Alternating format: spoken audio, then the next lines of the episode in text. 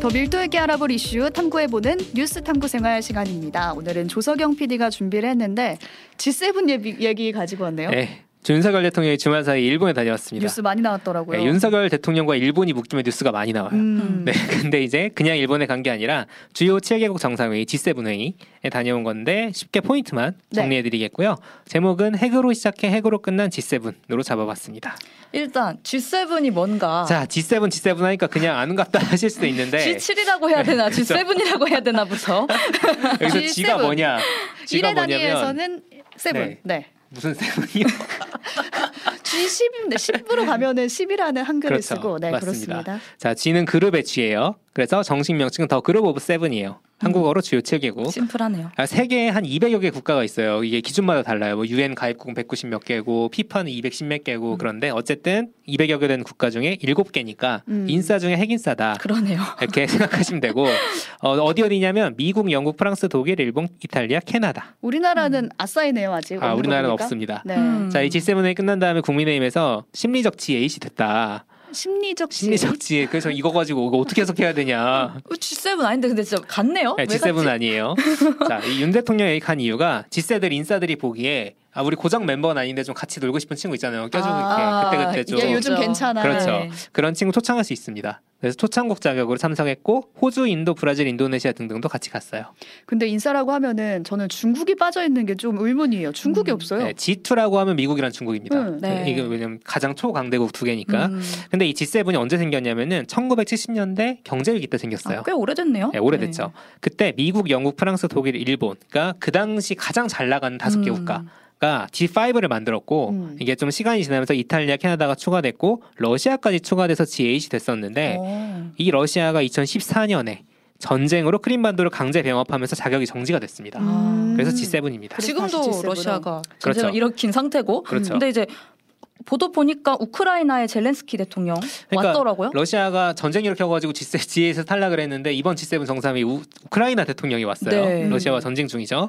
젤렌스키 대통령이 크게 주목받으면서 온 게 신스틸러였다. 왜냐하면 맞아요. G7도 아닌데 가장 많은 주목을 받은 그때 막 마크롱 대통령과 찐포옹을 아, 하고 그렇죠. 그 화면도 엄청 화제가 됐어요. 그, 그 7개국 정상이랑 다 만났고 음. 윤석열 대통령도 만났습니다. 네. 그 젤렌스키 대통령이 윤석열 대통령과 30분간, 32분간 회담을 진행을 했고, 뭐 비살상 물품을 지원하기로 했다. 음. 이런 얘기가 나왔고요. 젤렌스키 대통령도 그 히로시마에서 이 G7 회의가 열렸는데 여기가 이제 원자폭탄으로 인한 비극과 참상이 있는 곳이잖아요. 그래서 히로시마 음. 평화기념공원에 방문해서 지금 핵 사용한다 만다 하고 있는 러시아를 간접적으로 비판하기도 했습니다. 그 히로시마 평화 기념 공원이 지금 중요한 건데 네. 거기에 윤석열 대통령, 뭐 기시다 총리 함께 가서 참배를 했어요. 네. 이게 그 안에 있는 정확히는 히로시마 평화기념공원 안에 있는 한국인 희생자 위령비에 공동 참배를 했다는 건데 네. 이건 의미가 있습니다. 음. 그러니까 제가 제목을 핵으로 시작해 핵으로 끝난 G7이라 그랬는데 네. 이번 G7에서 핵이 되게 중요한 의제였어요. 음. 그러니까 히로시마라는 지역의 상징성이 있는 거죠. 어. 2016년에도 히로시마에서 열렸을 때도 핵이 중요 의제였거든요. 그러니까 히로시마와 나가사키는 여전히 1945년 8월에 이제 원자폭탄이 투하가 됐는데 최초이자 마지막 유일한 음. 핵무기 실전 투입 사례예요. 그러다 보니까 수십만 명의 민간인이 희생이 됐고 그렇겠죠. 그 안에는 일본인뿐만 아니라 한국인 희생자도 있어요. 음. 왜냐하면 강제징용으로 끌려가신 분들이 있을 거 생각을 아니에요. 있으니까. 못 해봤어요. 네. 네. 당시 히로시마에 살던 조선인 8만 명 가운데 5만 명이 피폭되고 3만 명이 사망한 아. 것으로 추정이 됩니다. 5만 명, 네. 3만 명. 그 한국인 희생자 위령비에 지금 한일 정상이 같이 참배를 했다는 거죠. 네, 왜냐하면 지금 방금 시네림 피도 얘기했지만 우리가 히로시마 나가사키에 핵폭탄이 투하됐다는 사실은 교과서에서 배우잖아요. 음. 네. 근데 거기에 한국인 희생자들이 되게 많이 있었고 정말 많았네요. 네, 피해자들이 여전히 2대 3대가 있고 음. 그 살아계신 분들도 있고 일, 대 중에서도 그거는 안 배우는 거예요. 사망자만 3만 명인데. 근데 그렇죠. 거기서 차별도 받았을 거 아니에요. 차별도 받았겠죠. 일본인이 아니니까. 네, 왜냐하면 일본이 자기들이 태평양 전쟁, 그러니까 2차 세계 대전이랑 같이 열린 태평양 전쟁의 전범 국가긴 하지만 우리는 핵을 맞았기 때문에 피해자다. 음. 이제 일종의 이런 입장을 계속 내세웠고 여기서 조선인의 존재는 계속 지웠던 거죠. 음. 그래서 제국주의 때문에 강제 동원으로 끌려가 있던 사람들이 맞아 핵, 핵 피해를 봤는데 근데 이건 눈 감았던 거 아니냐 라는 비판이 있었고요. 어쨌든 이번에 한일 정상이 같이 참배를 하면서 일정 부분 당시 음. 피해자들에 대해서 마음을 표현했다는 게 아니겠는가. 음. 그리고 피해자들도 실제로 기자회견을 열어서 감사하다는 마음을 표현했습니다. 의미가 네. 있네요. 의미가 있었습니다. 네. 일본 총리가 참배한 거는 1999년 오부치 게이조. 이분이 김대중 오부치 선언의 그 일본 정치인이에요. 음. 가장 한일 관계에서 전향적인 태도를 가지고 있던. 근데 우리나라 대통령은 참배한 적이 없어요. 아, 한 번도 없었어요. 이러니까 처음. 우리가 네. 뉴스를 못 본 거예요. 오, 이건 사실 역대 정부가 반성해야 될 일 아닌가. 그러네요. 그러네. 이런 생각도 정말. 듭니다. 근데 기시다 총리가 뭐 이게 위령인 참배 너무 좋았는데 음. 이전에 우리가 알려드린 게 있었잖아요. 네. 강제종 강제징용이나 우리 위안부 피해 음. 이거에 대해서 막 뭐 사죄를 명시적으로 하거나 하진 않았잖아요. 그렇죠. 이번에는 이게 어땠어요? 이게 재밌는 포인트인 게 기시다식 외교가 이런 거 아닌가라는 네. 생각이 들었던 게 애매함이요? 애매해요. 음. 지난번 한국 왔을 때도 혹독한 환경에서 일하게 된 많은 분들이 슬픈 경험을 한 데에 대해 가슴 아프게 생각한다. 근데 개인적으로 뒤에가 꼭 붙어요. 네. 그리고 강제. 강제동원 피해자들 얘기냐라고 기자가 물어봤을 땐 답을 안 했고요. 음. 주어가 없다. 주어가 없죠. 이 상태에서 그- 목적어가 없죠 정확히. 아 맞네요. 네. 이 상태에서 또 이번에도 그냥 아 같이 참배는 하는 거예요. 그리고 그것에 대해서 의미를 부여한 건 전 맞다고 봐요. 되게 음. 의미 있는 일이었다. 하지만 명시적인 사죄나 사과는 없습니다. 그러니까. 그러다 보니까 좋게 해석해 주는 쪽도 있고 음. 별로 의미 없다고 비판하는 쪽 목소리도 계속 나오는 음. 거죠. 그러니까 이런 애매한 태도 자체가 기시다 총리의 전략인 것 같은데 음. 어쨌든 이번 G7 회의가, 회의가 히로시마라는 지역에서 열렸잖아요. 그만큼 핵무기에 대한 입장은 좀 명확하게 나온 것 같아요. 맞습니다. 음. G7 공동 성명으로 핵무기 없는 세상을 촉구를 했는데 저는 이런 거 볼 때마다 G7 국가 중에 지금 미국, 영국, 프랑스가 공식적으로 핵보유국이에요. 핵무기 핵무기가 어, 이- 없어야 우리 되는데, 핵, 핵무기 네. 없는 세상 우리 빼고 이런 거죠. 아무튼 지금 공식적으로는 G7에서는 직접적으로 러시아를 겨냥하고 있습니다. 우크라이나 전쟁에서 지금 러시아가 핵무기 사용하는 거 아니냐 이제 음. 이런 우려가 나온 상황이다 보니까 당연히 의미 있는 메시지고요. 그런데 이제 핵만 안 쓰면 되는 거냐? 어. 이건 또 생각해봐야 되는 문제죠. 다른 무기, 다른 살상 무기 있잖아요. 그렇죠, 많이 네. 있죠. 음. 그러니까 심지어 2차 세계 대전 당시에도 사실 왜 핵무기 사용까지 갔느냐 전쟁이 계속 장기화가 되고 그 전쟁 전에는 그 쌓여있던 이제 군비 경쟁들이 있었겠죠 있었는데 지금 사실 러시아 중국을 중심으로 군사적 긴장이 엄청 팽팽하잖아요 그죠. 그리고 군비는 계속 늘고 있어요 동아시아 음. 쪽에 음. 그러니까 우크라이나 침공뿐만 아니라 막 중국이 대만 침공하는 거 맞아, 아니냐 맞아. 이런 얘기 나오고 그러니까. 북한이 막 탄도미사일 개발하고 이러고 있는 상황에서 북중러가 그러고 있으니까 한미일도 뭉쳐야 된다 음. 이제 기- 이게 지금 사실 기본적으로 한미일 세국가가 친하게 지낸 이유인데 음. 그리고 이제 워싱턴에서 다시 만나자고 했죠 바이든 대통령이.